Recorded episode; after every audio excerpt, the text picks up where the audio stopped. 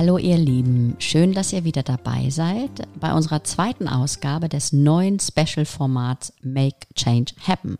Heute auch wieder mit toller Unterstützung und spannenden Themen, ohne zu viel vorwegnehmen zu wollen. Wir werden etwas über House-Sitting, NomadInnen erfahren und auch über das Prinzip Weiblichkeit in der Businesswelt sprechen und was uns sonst auch immer noch so einfallen wird, dank unserer wunderbaren Gästin bekommen wir diese beiden Themenlichen sogar in einer Folge verknüpft. Und wer weiß, was sonst noch dabei so uns einfallen wird.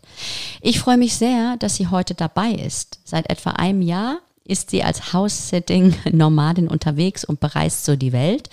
Und das im Einklang mit einer Festanstellung als Führungskraft Wow.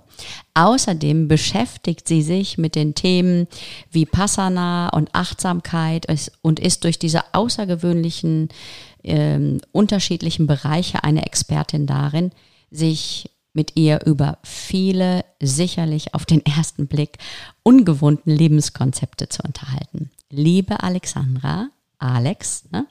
Herzlich willkommen. Schön, dass es geklappt hat und wir uns nun virtuell gegenüber sitzen. Ich grüße dich. Hallo Martina, schön, dass ich da sein darf. Wo erwische ich dich denn jetzt gerade? Aktuell bin ich tatsächlich gerade in meiner alten Wohnung in Köln. Mhm. Und äh, genau habe ich schon gehört, du ziehst um. Cool. Genau, tatsächlich, nach Berlin. Ich freue mich schon. Genau, in diese wundervoll große Stadt, wo es auch so viel Neues zu entdecken gibt. Und wie, sag doch mal, wie können wir uns das denn alle genau vorstellen, dass du so als House-Sitting-Nomadin unterwegs bist, arbeitest? Erzähl mal. Ja, ähm, also ich habe es einfach, äh, ich finde, die, der Begriff House-Sitting-Nomaden be beschreibt es einfach am besten. Ähm, ich bin letztes Jahr losgezogen, ähm, hatte diese Idee, okay, was brauche ich eigentlich wirklich? Ich habe festgestellt, dass das Wichtigste eigentlich in meinen Koffer passt, den ich immer dabei hatte. Und äh, es für mich gar nicht so wichtig ist, immer meinen Ort zu haben. Also dieses Gefühl von mein Ort, sondern dass es einfach einen Ort gibt, an den ich mich zurückziehen kann. Und so bin ich dann letztes Jahr losgezogen und habe gesagt, okay, ich probiere jetzt mal das House-Sitting aus und ziehe eben von House-Sit zu House-Sit.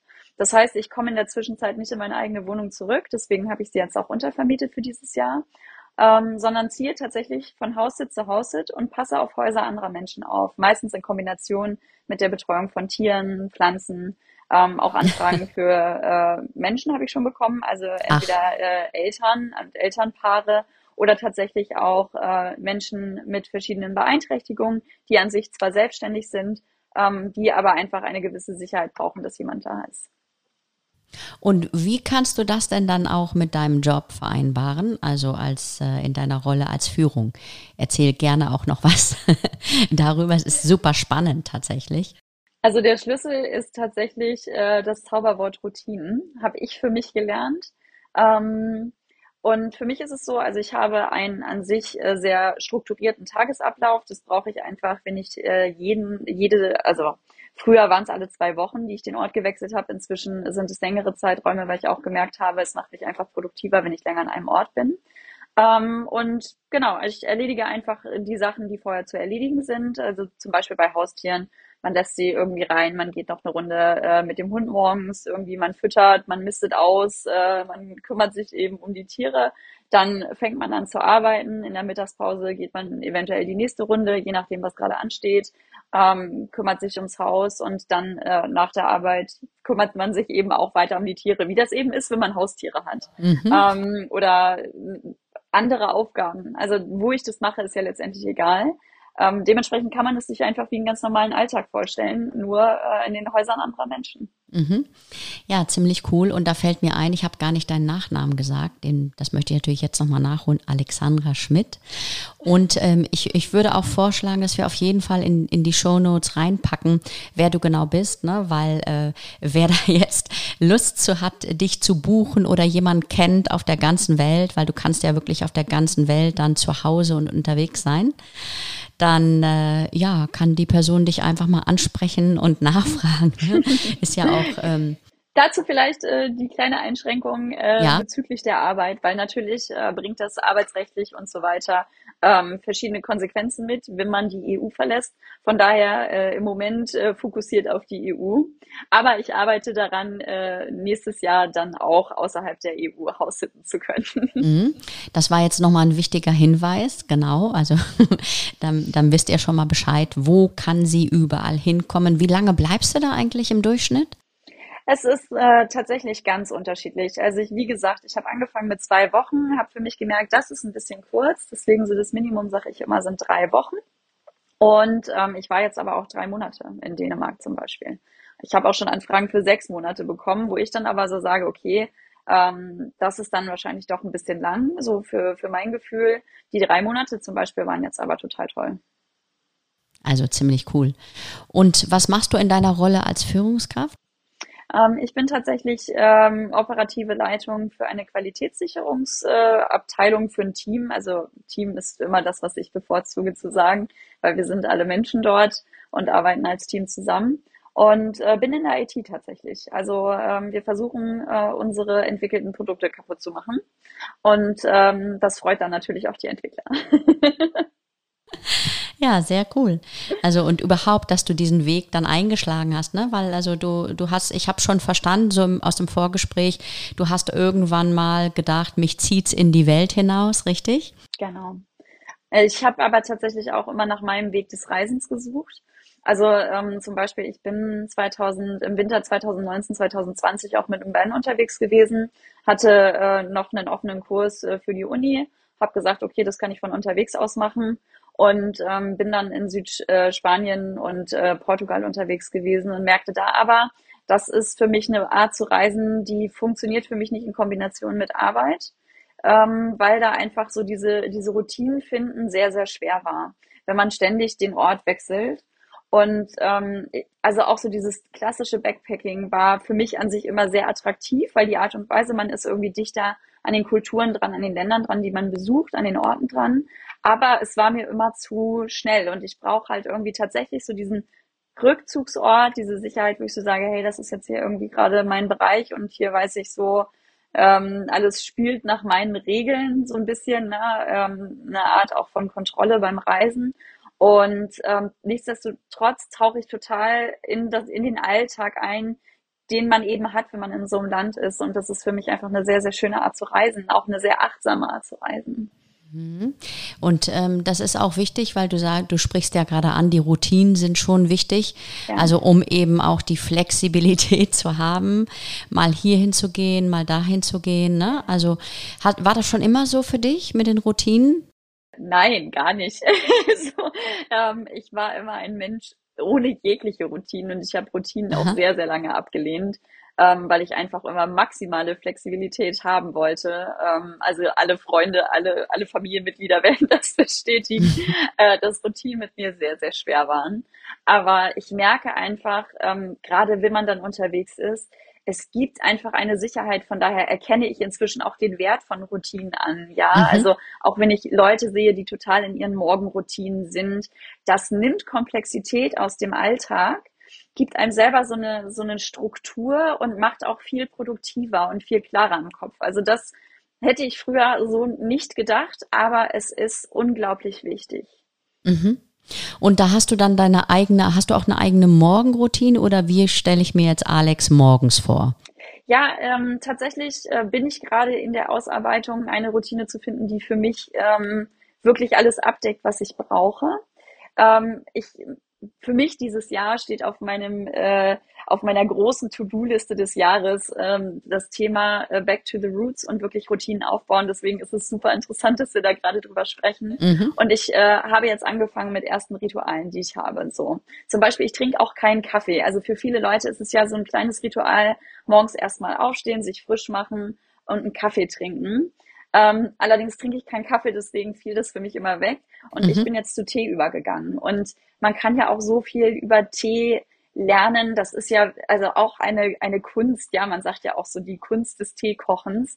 Ähm, mhm. Und das auch mit, mit völligem Bewusstsein zu machen und zu sagen, okay, ich bin jetzt hier und ich nehme mir die Zeit und esse mein Frühstück und widme mich diesem Tee, der Zubereitung und mache in dem Moment auch nichts anderes. So, also wir, wir neigen ja sehr dazu, uns morgens dann, wir machen die Augen auf, wir nehmen uns unser Telefon, wir gucken äh, Nachrichten, wir hören die ersten Nachrichten ähm, und sind total, also sofort drin in diesem Alltagswust mhm. und, und starten gar nicht bewusst, ja, nehmen uns gar nicht die Zeit zu überlegen, okay, was ist eigentlich heute alles dran? Und da fange ich jetzt zum Beispiel, äh, also habe ich jetzt äh, vor einigen Wochen mit angefangen, dann zu sagen, okay, ich äh, gucke aufs Telefon tatsächlich erst nach dem Frühstück. Vorher die Zeit gehört mir. Ich stehe auf. Ähm, ich äh, mache mich fertig. So, ich meditiere eine kurze Runde, äh, bewege mich kurz ein bisschen. Entweder gehe ich eine Runde raus oder äh, mache halt eben eine kurze Yoga-Session, einfach so, um schon mal in Bewegung zu sein. Mhm. Ähm, dann geht's in die Küche, ich mache mich fertig, also ne, mach, mach da mein Essen fertig und setze mich dann wirklich hin, genieße mein Essen, trinke meinen Tee und danach mache ich mir dann kurz eine, einen Plan, okay, was steht eigentlich heute alles an, was möchte ich eigentlich heute alles ähm, erledigt haben und das macht einfach so viel ruhiger, also das lässt einen einfach besser durch den Tag fließen. Also go with the flow, sagt man ja immer so schön und das hilft mir total dabei. Ja, und es ist so ein bisschen auch, weil es ist ja deine Routine, du guckst, was du brauchst, ne, damit du dich auch gut ausrichten kannst. Und Absolut. das ist ja nicht, dass irgendwie Eltern, Freunde sagen, hey, du musst jetzt aber diese ja. bestimmte Struktur und Routine haben. Ne? Deswegen ja. äh, durch, durch deine Erfahrung, also das hat ja auch was mit, in, mit deiner Integrität zu tun, also mit deiner inneren Integrität oder dich anders zu leben, oder? Was würdest du dazu sagen? Ja, also ähm, gerade so dieses ähm, Fokussieren, also was steht heute eigentlich an, mit welcher Energie möchte ich heute auch an den Tag gehen, also sich auch nochmal bewusst immer wieder so ähm, kleine Phasen zu nehmen, wo man sich jetzt überlegt, okay, ähm, welcher Mensch möchte ich eigentlich sein? So, ne? Das, das klingt immer total groß und aufgeblasen. Es ist für mich aber so wichtig, weil es für mich bei Entscheidungen, die ich treffen muss, ähm, gehe ich jetzt den bequemen Weg oder gehe ich vielleicht auch den unbequemen Weg, ähm, bin dann aber mit mir eher im Reinen, ist das total wichtig, sich das immer wieder ins Bewusstsein zu rufen, okay, ähm, mit welcher Energie will ich eigentlich gerade in den Tag gehen, mit welcher Energie möchte ich führen. Ähm, mhm. Und das also das beeinflusst einfach ganz, ganz viele verschiedene Bereiche. Mhm. Und du hast ja vorhin gesagt, du bist gerne flexibel. Ähm, hast du da sowas beobachtet von äh, am Montag ist es so und so? Also jetzt vielleicht nicht gerade der Montag, aber also hast du da viele unterschiedliche Facetten von dir kennengelernt? Also wo du sagst so, ja, also ich habe jetzt schon so fünf, sechs, sieben unterschiedliche Charaktere kennengelernt. Also ich glaube, ich würde gar nicht sagen, dass es unterschiedliche Charaktere sind, sondern ich bin ein Charakter, aber der hat verschiedene Facetten. Mhm. Und ähm, der hat auch verschiedene Zugänge zu Gefühlen zum Beispiel. Also ich arbeite sehr gerne mit dieser äh, Vorstellung.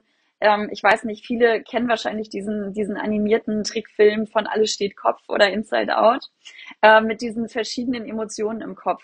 Und ich finde es total interessant, dass ähm, je nachdem, wie man sozialisiert ist, ähm, so der Zugang zu gewissen Emotionen einfach abgeschnitten ist oder sehr schwer ist, ähm, weil es verpönt wird. Und was ich gemerkt habe im Laufe der Zeit, jetzt gerade auch durch das ähm, Reisen und sehr viel Zeit auch mit mir verbringen und vor allen Dingen auch mit Tieren verbringen, das ist ein absolutes Schlüsselerlebnis für mich immer wieder. Ähm, zu merken, die Emotionen, die man hat, die sind okay. Es ist die Frage, wie geht man damit um?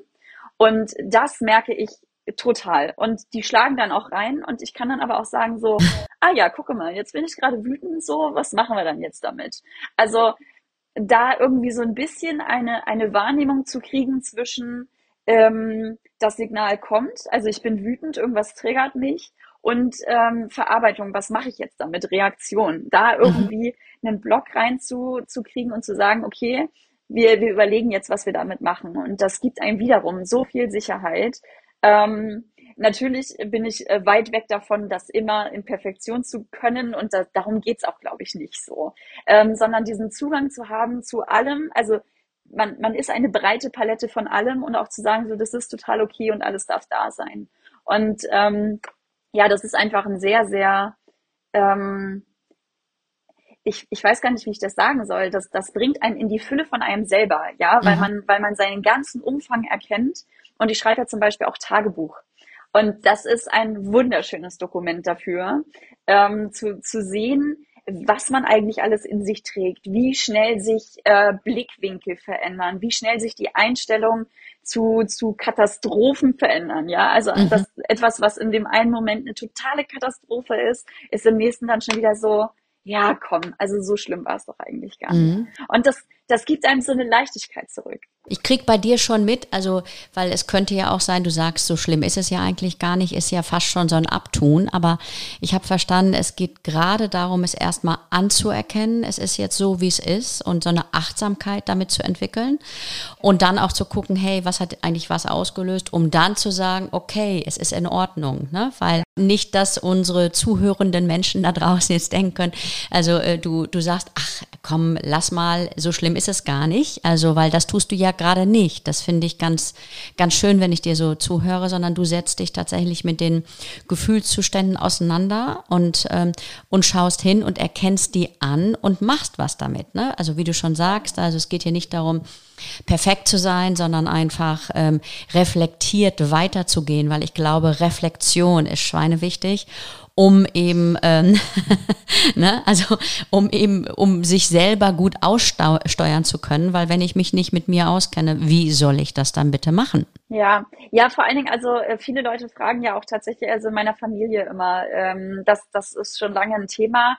Herrgott nochmal, warum äh, reflektierst du dich zu Tode? So, ähm, warum machst du so viele Fässer immer wieder auf und guckst sie dir an? Es macht mich gelassener, es gibt mir so eine stille Lebensfreude, eine Sicherheit und damit auch so ein, das macht mich einfach glücklich und zufrieden. Und worum geht's denn im Leben? Es geht ja darum, glücklich und zufrieden zu sein. Und ähm, was ich nochmal meine mit diesem rückblickend in eine Situation zu gehen und zu merken, es war gar nicht dieser Weltuntergang, ähm, den man in dem Moment gefühlt hat. Ja. Wenn man wieder in einer solchen emotionalen Situation ist, hat man dann so ein, hey, egal wie schlecht es dir jetzt gerade geht, das ist total okay aber es geht auch wieder vorbei. Und äh, das gibt einem einfach eine totale Ruhe, äh, auch wenn man traurig ist, auch wenn man gerade richtig schlecht auf ist, zu wissen so, hey, das ist gerade okay, dass es da ist und es wird auch sich wieder auflösen. So und das ist einfach total entspannend. Und wie du schon sagst, das ist die Sicherheit in dir, die du dann mehr findest. Und das, wenn ich dir so ähm, zuhöre, nun bist du 28, ich erinnere mich daran, wie das bei mir in den 20er waren. Das habe ich übrigens auch immer zu hören gekriegt. Meine Güte, was machst du denn da schon wieder? Aber ich, ähm, ne, also so gerade, wenn es darum geht, sich selber zu leben, sich zu folgen, äh, go with the flow, also das zu leben, was ähm, einem am meisten entspricht, ja. also ist das auch wichtig, weil da gibt's immer so komische Glaubenssätze Modelle manchmal, die einen unter Umständen davon hindern, äh, daran hindern können, das zu leben, was man dann wirklich Ja, will, ne? absolut. Ne? Ähm, und vor allen Dingen, es geht ja auch ganz viel um die Auseinandersetzung äh, mit den Erwartungen von anderen. Also was glauben oder ganz oft auch nur dieses, was glauben wir, was andere von uns erwarten. Und äh, das führt mich zum Beispiel zu einer sehr interessanten Auseinandersetzung, die ich mit mir hatte die letzten Jahre zum Thema Weiblichkeit im äh, Business-Kontext zum Beispiel, ne? wo ähm, ich früher äh, von Reaktionen immer wieder gelernt habe, so äh, Emotionen haben nichts zu suchen im Arbeitskontext. So, also man geht einfach allglatt zur Arbeit. Ähm, alles, was man an, an Menschsein mit sich bringt außerhalb des Arbeitskontexts, das hat einfach auf der Arbeit nichts zu suchen und zieht sich das nach der Arbeit wie ein Mantel wieder an. Und dass das aber eigentlich nicht so sein muss und dass ganz viele Menschen das vermissen. Das wird ja ähm, bei vielen mit, mit dem weiblichen Prinzip, nenne ich es mal. Ne? Also ich, ich spreche jetzt eben nicht von Weiblichkeit als Frau, als solches, sondern wir tragen ja alle diese Emotionen in uns. So, wir sind alle Männer, Frauen, ähm, so alle, alle Geschlechter, alle Definitionen. Das ist ja ein bunter Regenbogen und wir tragen das ja alles in uns. Ähm, und dass das eben auch auf der Arbeit Platz hat, dass uns das kreativ macht, dass uns das innovativ macht, dass uns das im Zweifel sogar nach vorne bringt, Wettbewerbsvorteile bringt, uns gesund erhält. Das durfte mhm. ich die letzten zwei Jahre lernen und dass auch gerade viele ähm, also Männern wird das ja ganz oft auch nachgesagt, so dieses, ne? Also die, die haben da überhaupt keinen Bock drauf. Aber dass Männer das auch vermissen und dass das eine eine Entspannung auch in eine Unternehmenskultur bringen kann. Das konnte ich jetzt zum Beispiel die letzten zwei Jahre äh, unglaublich gut an mir selber beobachten, dass wenn man diese Entspannung mitbringt und auch sagt, so hey, pass auf, ich bin hier gerade des Todes wütend, ja, können wir da irgendwie kurz drüber sprechen? Das ist ja wieder die Frage, wie gehe ich mit meinen Emotionen um? Und ähm, das lerne ich gerade, dass das auch okay sein darf. Also sowohl bei mir selber als auch in dem Unternehmen, wo ich bin und merke, es entspannt einfach alle, so dass wir uns als Menschen zeigen können, so dass wir auch ein Privatleben haben, was uns beeinflusst, dass wir darüber reden können. Das heißt also, wenn, wenn du jetzt eher ähm, an das Prinzip Weiblichkeit in der Businesswelt denkst, dann ist es für dich auch das Zulassen und Zeigen und Auseinandersetzen mit Emotionen. Ja, genau. Also ähm, das Zulassen, genau das Zulassen von Emotionen, dass sie da sein dürfen. Ähm, das bedeutet nicht, dass man nicht auch einfach erklären kann. Also zum Beispiel, äh, bestes Beispiel, wir hatten einen neuen Kollegen bei uns im Unternehmen. So, äh, für den ist das, also der, der hat einfach einen ganz anderen Zugang zu, zu Themen und das hat in mir unglaublich viel getriggert. So, und ich habe dann aber auch gemerkt, das macht unseren Austausch gerade destruktiv und habe dann gesagt, so, hey, lass uns mal kurz drüber sprechen. Und dann haben wir drüber gesprochen und für den war das total augenöffnend, ne? wo ich so sagte, pass auf, gewisse Sachen, wenn du die als Mann sagst, als neuer Kollege sagst und dann noch als äh, jemand, der in der Hierarchie über mir steht, hat das eine andere Wirkung, als wenn du jetzt als Frau kommst, wenn du schon lange da bist und wenn wir auf Augenhöhe sind oder du Teil des Teams bist oder so. Ne? Und das war für den ein totales Aha-Erlebnis, wo er eben auch nochmal danach gesagt hat, so, boah, danke, ja. Mhm. Weil das hilft dir ja nicht nur im Arbeitskontext Leute zu verstehen, sondern wir sind ja überall Menschen, ja, so und das ist so wichtig, darüber zu sprechen.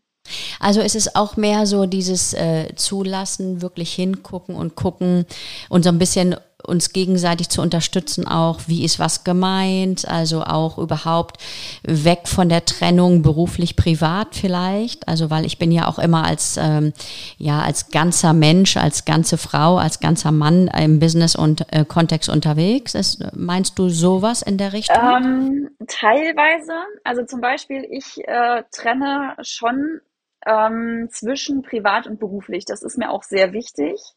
Ähm, zum Beispiel, ich habe eine Freundin, mit der arbeite ich zusammen, die ist äh, durch mich mit ins Unternehmen gekommen, wo ich aber auch ganz klar kommuniziert habe, hey, ich brauche diese Grenze zwischen wann reden wir als Freunde und wann reden wir als Kollegen, weil bei manchen Themen beeinflusst sich das sonst äh, in einem Übermaß.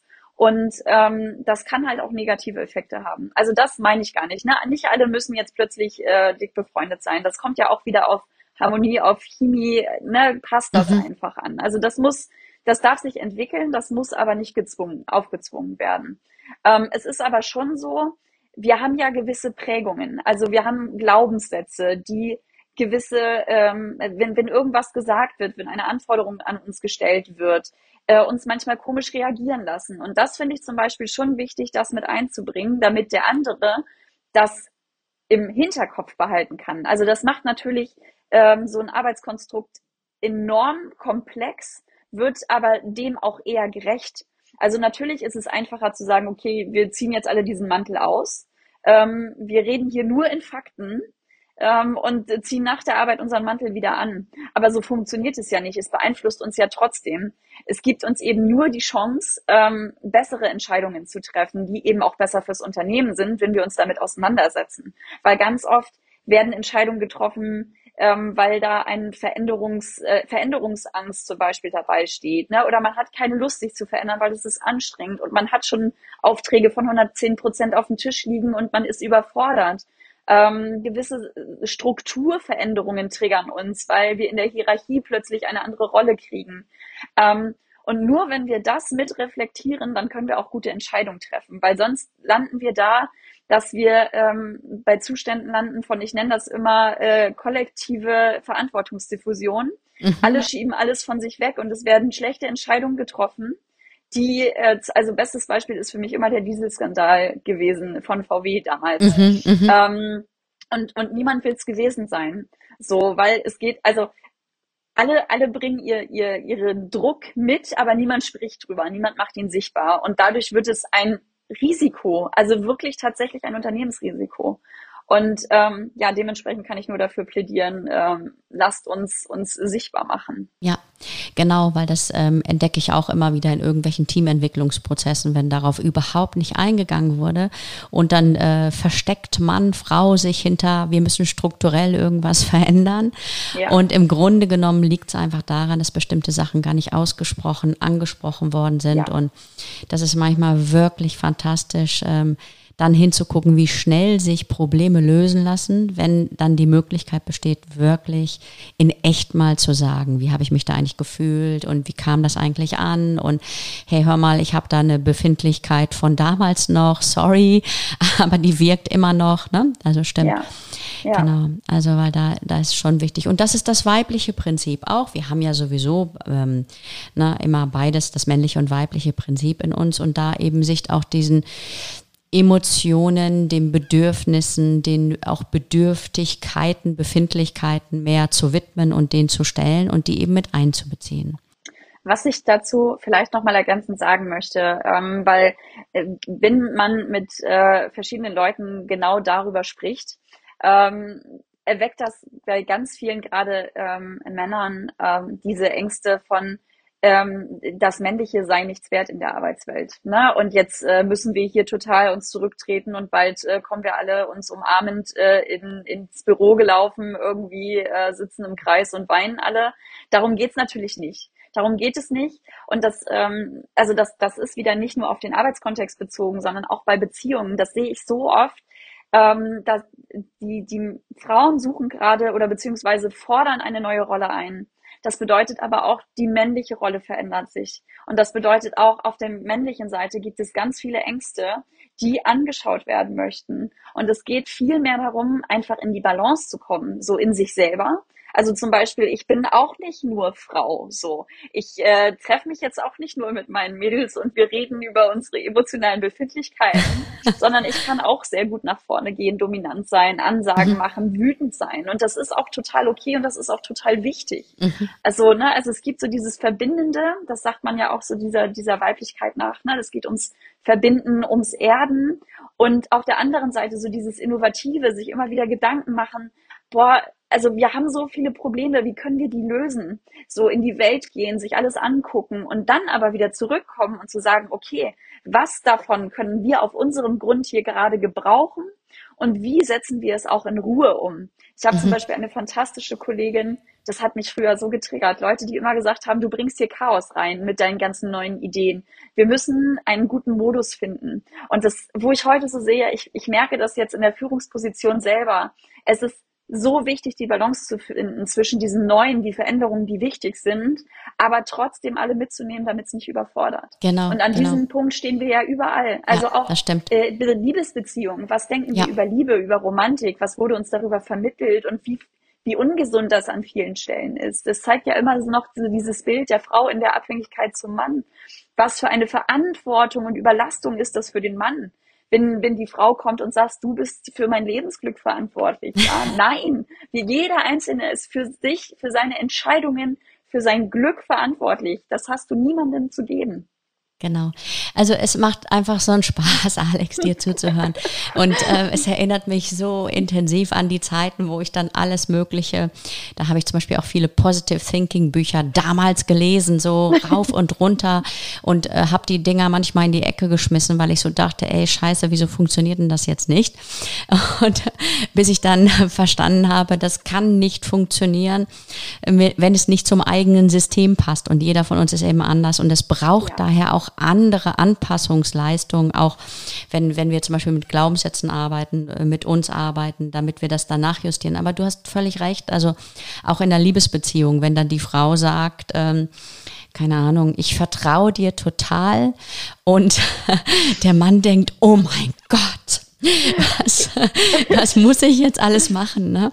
Also und da einfach sensibel ins Gespräch zu gehen und ähm, tatsächlich auch zu gucken, wie, wie kann man da ähm, ja im Sinne von Give und Take auch ähm, sich annähern und äh, erstmal überhaupt definieren, was bedeutet das denn und was geht im Kopf des Mannes vor, was im Kopf der Frau und äh, wie, ja. wie kann dann das jeweilige Paar, auch das ist ja so ein Thema, die Beziehung neu definieren. Ne? Ja. Ja, es gibt ja nicht die Beziehung zwischen Männern genau, und Frauen. Genau, und vor allen Dingen ähm, immer wieder zu gucken, was funktioniert dann für uns eigentlich. Ähm, ja. Das habe ich zum Beispiel die letzten zwei Jahre auch ähm, viel lernen dürfen. Also wir haben ja ganz oft so diesen ähm, gesellschaftlichen, diese gesellschaftliche Vorstellung, ähm, ne, man, man lernt sich irgendwie in jungen Jahren kennen, ähm, man, man geht eine feste monogame Beziehung ein, äh, man kriegt irgendwie zwei Kinder, man baut ein Haus, man zieht raus aufs Land. Ähm, das, das ist wieder auch so dieses Thema mit dem äh, Regenbogen, was ich meinte. Diese ganze Palette, diesen ganzen Mix, den wir haben, das ist individuell. So, das macht uns zu einem Individuum. Und das ist auf der anderen Seite mit dem anderen Partner ja genau das Gleiche. Dementsprechend kann diese Schablone nicht für alle funktionieren, sondern es ist ein Aushandlungsprozess. Womit fühle ich mich wohl? Womit fühlt der ja. andere sich wohl? Wie können wir uns zusammen weiterentwickeln? Also auch Partnerschaft tatsächlich als ein Projekt zu sehen, so für das beide verantwortlich sind, so wo beide dafür verantwortlich sind, dass es funktioniert, dass es gedeiht, dass es wächst.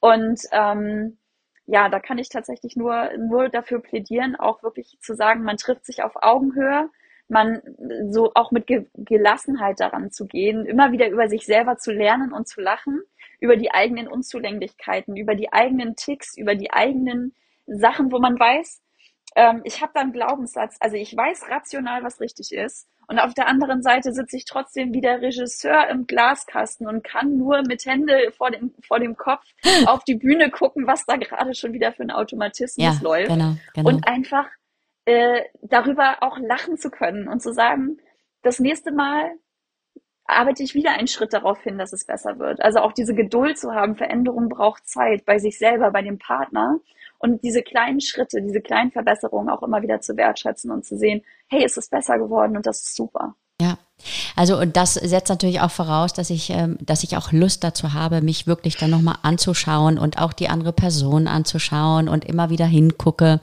Es ist, also du hast gerade gesagt, äh, ja, das hast du nochmal gesagt, nicht Prozess, du hast es anders genannt. Beziehung ist eine, ein Projekt, hast du gesagt. Projekt, und ich denke, genau.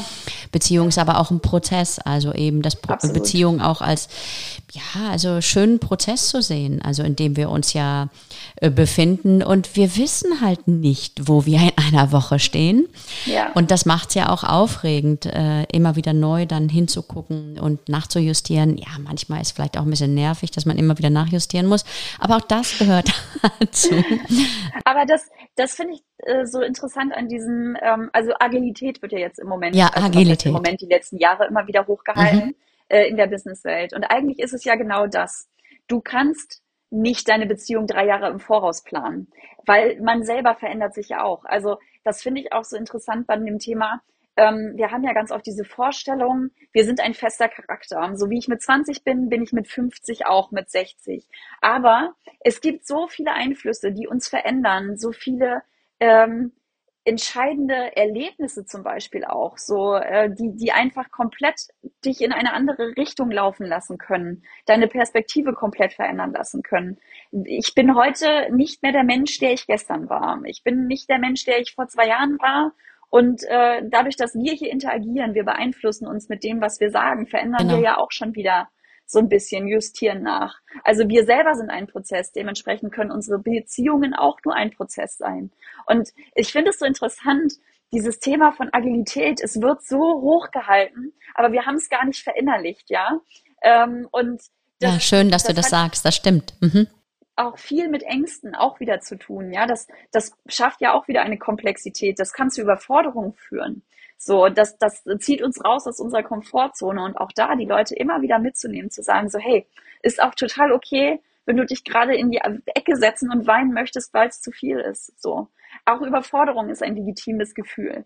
Es ist nur wichtig, okay, wie kommt man auch wieder raus irgendwann? Ne? Also sich die Zeit dafür nehmen, das durchzuführen und dann auch zu sagen, okay, und jetzt gucken wir, wie es weitergeht. Genau, weil die Alternative ist, du guckst nicht und dann verharrst du in der Opfergeschichte. Und genau. das ist natürlich schade, weil also wir, wir sind gestaltend unterwegs und wie gestalten wir das auch? Wie gestalten wir den partnerschaftlichen Raum? Auch interessant, wo wir jetzt gelandet sind, ne? Also, ja. ja, aber es hängt ja alles, also Beziehungen hast du ja überall.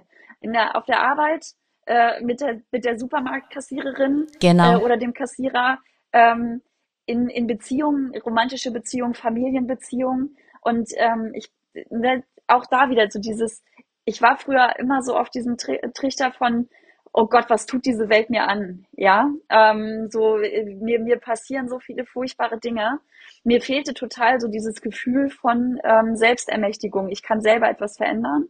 Und das finde ich total interessant, habe ich zum Beispiel durch Vipassana gelernt. Ähm, zu merken, ich kann vielleicht nicht verändern, was mhm. mir passiert. Sag noch mal ganz kurz, also Vipassana für die zuhörenden Menschen. Wie würdest du das kurz in zwei, drei Sätzen mal erklären? Ähm, genau, also Vipassana ist eine Meditationstechnik und äh, beruht im Grundsätzlichen darauf, ähm, einfach die Empfindungen, die man während der äh, Meditation wahrnimmt, einfach nur zu fühlen, sie nicht zu werten. Also wenn irgendwas wehtut oder irgendwas kribbelt, einfach zu sagen, ah, kribbelt, okay, ist okay, so, ne? Und dann einfach weiterzugehen. Also das ist das Grundprinzip von Vipassana. Und ähm, da unterscheide ich zwischen so dem praktischen Aspekt, also ne, dieser gelebten ähm, Vipassana-Haltung und äh, der, der äh, Lerntechnik sozusagen. Weil das eine ist natürlich, das in der Meditation zu machen und zu üben, diese Geisteshaltung, aber das ist wie Training für den Kopf irgendwann überträgst du das in alle anderen Lebensbereiche und das macht dich einfach so frei. Also natürlich kann mir, kann, können mir blöde Dinge passieren. So, aber ich habe immer zu 100 Prozent die Möglichkeit zu entscheiden, wie gehe ich damit um? Was macht das mit mir? Und ähm, dann kommt man in einen Modus, wo man plötzlich wieder ganz viel verändern kann. Mhm. Ja, und äh, wie du schon sagst, also was heißt eigentlich Agilität? Sich immer wieder neu und anders einzustellen. Wie, wie gehe ich überhaupt an, an Themen heran? Wie verändere ich meine Einstellung? Wie gucke ich immer wieder neu, lustvoll? Ich glaube auch hier, die Einstellung spielt dabei eine entscheidende Rolle. Denke ich jedes Mal, oh nee, schon wieder. Oder denke ich, okay, also offensichtlich habe ich irgendetwas noch nicht äh, so gut gelernt. Also gucke ich nochmal hin, wie du vorhin schon gesagt hast. Ja. Setze mich dann damit auseinander und kann beim nächsten Mal halt ein bisschen mehr nach rechts gehen. Also ja. während ich vielleicht beim letzten Mal noch mir auf die Schenkel geklopft habe, weil ich so dachte, oh Mann, ey, was habe ich da denn schon wieder fabriziert? Und auch das ist okay. Also es ist einfach ein Prozess, weil ähm, die, das einzig, ich meine, wie war das nochmal, dieses berühmte Zitat, das einzig ähm, Beständige ist der Beständige Wandel. ist der Wandel. Und äh, ja, was heißt das eigentlich? Man sagt das so daher, auch Agilität, genau, wir müssen agiler werden. Aber das heißt ja, nichts ist sicher. Wir müssen ja. einfach, also wir, wir gestalten permanent, weil ja. Äh, keine Ahnung, was übermorgen passiert. Ja, und das finde ich so interessant. Also ich komme ja eigentlich aus dem HR-Kontext, also ähm, habe dementsprechend mich auch auf der Seite viel damit beschäftigen dürfen. Was bedeutet das eigentlich für zum Beispiel ähm, das, das Gewinn neuer Talente mhm. in, in einem Unternehmen. Äh, nehme ich jetzt den Menschen, der die ganze Zeit, sein ganzes Leben lang ähm, in diesem einen Bereich unterwegs war, oder nehme ich jemanden, der gezeigt hat, dass er anpassungsfähig ist? Mhm. So, ähm, und ich glaube, wir, wir müssen uns auch tatsächlich immer mehr hinentwickeln von einem äh, die, die Fokussierung auf Know-how zu Learn-how. Hat derjenige die, die Möglichkeit, sich immer wieder flexibel neu in Dinge einzuarbeiten, weil unsere Welt wird immer schneller. Es ist immer unwahrscheinlicher, dass ich mit einem Job anfange und den mache, bis ich in Rente gehe. Und ich muss ganz ehrlich sagen, für mich ist das auch nicht erstrebenswert. Also für mich als Charakter jetzt, ja. Also ich bin eine Person, die braucht auch immer wieder Abwechslung. Aber auf der anderen Seite sehe ich natürlich auch, es gibt Menschen, die verunsichert das total, weil sie ihr ganzes Leben lang so sozialisiert wurden, ja, auf Beständigkeit, sei es vom Elternhaus, sei es in der Schule. Wir, unser Schulsystem funktioniert ja auch so. Und unser, wie wir sozialisiert wurden, auch in der Arbeit. Unsere Vorstellung von Arbeit ist ja auch so fixiert. Also ich mache einen Job, äh, das finde ich auch so interessant. Ähm, ich fange an mit einem Job, ich mache den, bis ich in Rente gehe und dann kommt dieser Abschnitt, okay, jetzt äh, habe ich Freizeit. Warum, also warum warum ist Arbeit so gestaltet, dass ich das Gefühl habe, ich muss mich am Ende meines Lebens von meiner Arbeit erholen, ja? Ähm, warum, warum ist es, also ich, ich merke das zum Beispiel bei mir total. Ich brauche immer mal wieder eine Phase, wo ich jetzt sage, okay, ich brauche gerade mal ein bisschen mehr Freiraum, so, ne, ein bisschen weniger Arbeit, ein bisschen mehr Freiraum, um wieder neue Ideen zu haben, damit ich eben auch nicht, damit die Arbeit mich nicht erschöpft.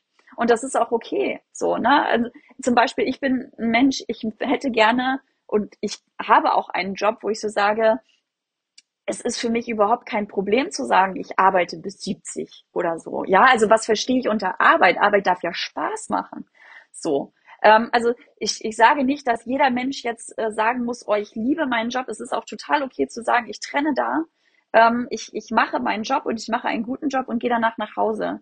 Aber was, wofür ich plädiere, ist auch da wieder zu gucken, ähm, die Menschen sind unterschiedlich. Natürlich macht das auch Personal Planung komplex. Mhm. So, ähm, aber ich glaube, man tut sich keinen Gefallen damit, wenn man diese der Mensch, den Faktor Mensch und alles, was er mit sich bringt, nicht in Gänze mit berücksichtigt. Weil, wie gesagt, man trifft schlechte Entscheidungen, man wählt die falschen Leute aus.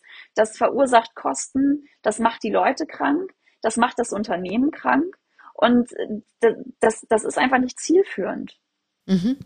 Ja, also es macht so viel Freude. Also ich könnte hier noch stundenlang sitzen tatsächlich und mit dir über unterschiedlichste Themen reden. Also wir haben ähm, ja dann eher eine begrenzte Zeit. Schade, schade, schade. Müssen wir dann auf jeden Fall nochmal nachholen. Also ja, das stimmt. Also auch wirklich nochmal dafür zu plädieren, wie wichtig es ist, dann immer wieder individuell auf die jeweils eigene Person, ähm, die unterschiedlichen Personen zu schauen und zu gucken, was brauchen wir da auch unterschiedlich und äh, um dem gerecht zu werden und auch in dieser Welt, wo ja, wir in der Lage sein müssen, immer schneller auch auf unterschiedlichste Situationen zu reagieren. Ich möchte jetzt nicht wieder anfangen mit Corona etc., aber das wird so weitergehen. Also, und wir müssen das einfach lernen, auch diejenigen, die es bisher noch nicht gelernt haben, weil ansonsten haben wir Schwierigkeiten und machen uns möglicherweise zum Opfer. Und wer will das schon? Also ich und du, wir beide auf jeden Fall nicht. Ne?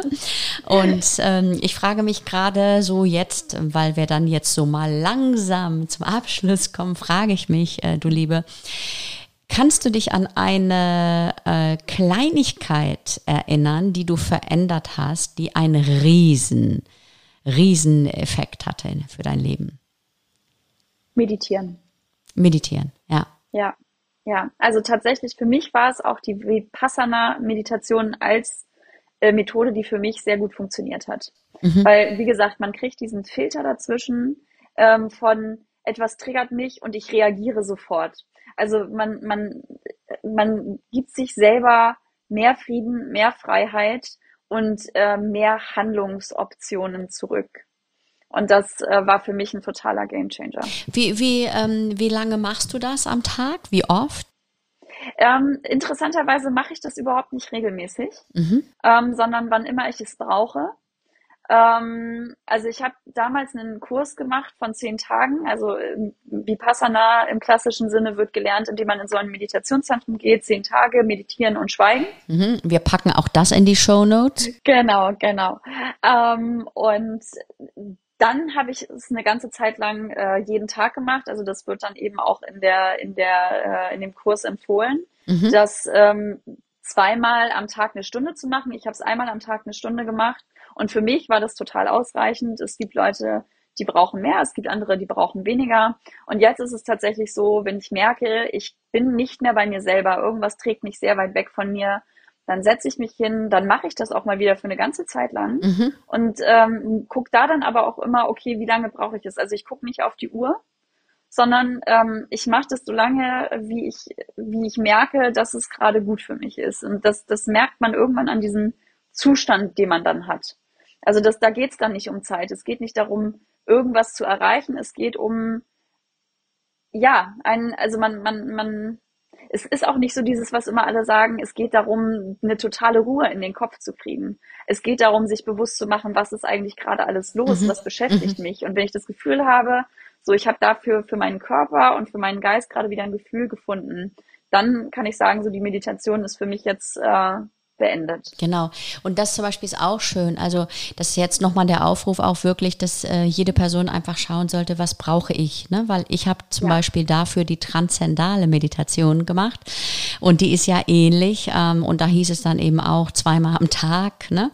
Und ich habe gemerkt, dass das für mich nicht gut funktioniert hat, sondern einmal am Tag und dann eben auch optimalerweise, also klar, ich habe mich erst kurzfristig an die Struktur gehalten und dann habe ich gemerkt, nee, das ist mir zu streng und ähm, passt nicht zu mir, sondern da braucht es eben, wie du schon gesagt hast. Also es kann passieren, es konnte passieren, dass es dann 40 Minuten waren, aber es war unter Umständen auch schon nach 15 Minuten gut. Ne? Ja. Und das ist eben wichtig, also auch nochmal hier der Aufruf, äh, Aufruf, Aufrauf, ja, auch ähm, an alle Zuhörenden, ähm, da wirklich immer wieder achtsam drauf zu schauen, was brauche ich denn eigentlich und experimentiert einfach mal damit. Ja, ja. für diejenigen, die das noch nicht so äh, gewöhnt sind und eine feste Struktur brauchen, gerne. Also probiert's aus, macht's eine Weile, aber dann seid auch mutig genug, von den Strukturen wieder ähm, ein Stück weit abzulassen, so dass es dann zu euch passt. Ne? Also, weil das ist, glaube ich, nochmal wichtig. Das wäre das, was ich auf jeden Fall nochmal mitgeben wollen würde. Gibt es noch irgendetwas, lieber Alex, was du unseren Zuhörenden nochmal mitgeben möchtest? Was mir dazu tatsächlich gerade äh, ergänzend noch einfällt, ist äh, tatsächlich auch da, ähm, man selber merkt ja, äh, gewisse Methoden funktionieren für einen, gewisse Lösungen funktionieren für einen, andere tun es nicht.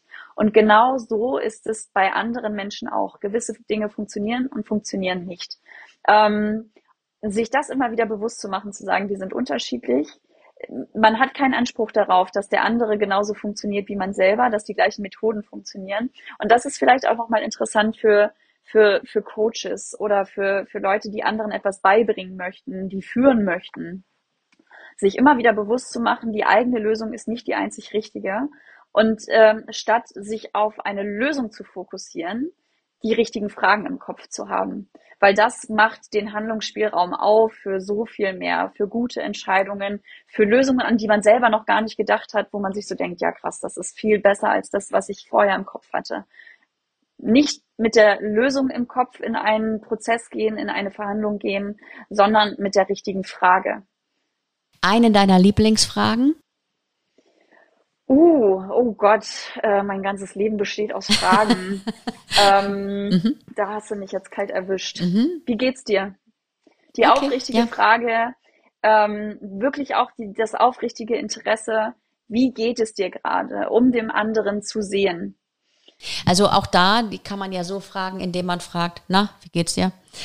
Also, oder indem ich in echt nachfrage und ähm, gerne wissen möchte, wie es der anderen Person tatsächlich ja. geht. Ne? Also und das ist wichtig dabei, auch hier, also da der die richtige Einstellung, Haltung zu haben, äh, mit der ich diese Frage stelle, versus na, wie geht's dir? Keine Füllfrage, sondern eine erfüllte Frage. Ja, eine erfüllte Frage. Und ich frage mich gerade, ob du vielleicht Lust hast, weil das hatten wir auch noch mal so überlegt, ähm, auch jetzt, wenn ich dir so zuhöre, es ist so ein Stück weit, mir fällt zu dir ein gelebte Spiritualität. Vielleicht machen wir beide, du und ich, dazu auch noch mal eine, eine Sendung, also ein Podcast, würde ich auf jeden Fall äh, toll finden, weil sehr gerne. Ja, also dann äh, können wir uns ja jetzt gleich schon mal dafür verabreden, irgendwann in diesem Jahr, weil ähm, ich denke, wenn ich dir so zuhöre, du, du hast das so viel zum Anfassen gemacht. Also ich höre dir zu und ich spüre förmlich, dass du das alles ähm, in echt lebst und ausprobierst. Also für mich, also ne, das Stichwort gelebte Spiritualität, was ist das denn eigentlich?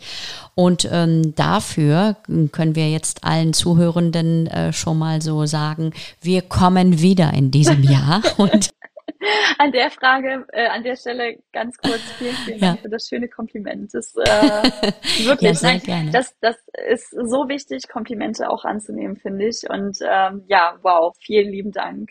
Und ich komme sehr gerne wieder. Und es ist tatsächlich so, es ist mir wirklich eine wahre Freude, also weil ich glaube, auch wenn, wenn uns jetzt ähm, dann äh, viele Menschen zuhören, das ist einfach schön, ähm, dir dabei zuzuhören, weil spürbar ist, dass du das einfach in die Umsetzung gebracht hast und immer noch bringst, von Tag zu Tag, diese Leidenschaft und Lust dafür. Die ist einfach, die wirkt, ne? Auch ähm, vor allen Dingen, wenn ich dich jetzt noch anschaue dabei, meine Güte, deine Augen, die sprühen, das, es macht wirklich Freude. Also. Oh Gott, danke schön. Herzlichen Dank, lieber Alex. Es war mir wirklich eine Freude und ich würde sagen, auch ihr da draußen, probiert's mal aus. Ähm, eine andere Form von Spiritualität, von ähm, Leben, von Integrität, von sich leben, go with the flow und so weiter und so fort. Und wenn ihr Lust habt, uns irgendetwas dazu zu berichten, gerne, ihr wisst ja, wo ihr uns findet. Also schreibt uns gerne, gerne, gerne. Wir packen auch das in die Show Notes und freuen uns, wenn ihr das tut. Ähm, jetzt würde ich sagen, merci, liebste Alex, und noch einen schönen Abend. Vielen Dank. Macht's gut. Ich hoffe sehr, für dich waren inspirierende Gedanken und nachhaltige Impulse dabei. Vielleicht machst du gleich heute einen ersten ungewohnten Schritt, mag er auch noch so klein sein. Überrasche dich selbst, stelle die Himmelsrichtung auf den Kopf und make change happen. Und wenn du Fragen und Anregungen hast oder dich zu einem interessanten Thema mit mir gerne verabreden möchtest, dann schick uns doch einfach eine Mail unter podcast coaching-im-business.de. Hier kannst du uns auch gerne eine Sprachnachricht schicken, wenn du möchtest. Und natürlich freuen wir uns auch, wenn du unseren Podcast teilst und ähm, ja, ihn auch abonnierst.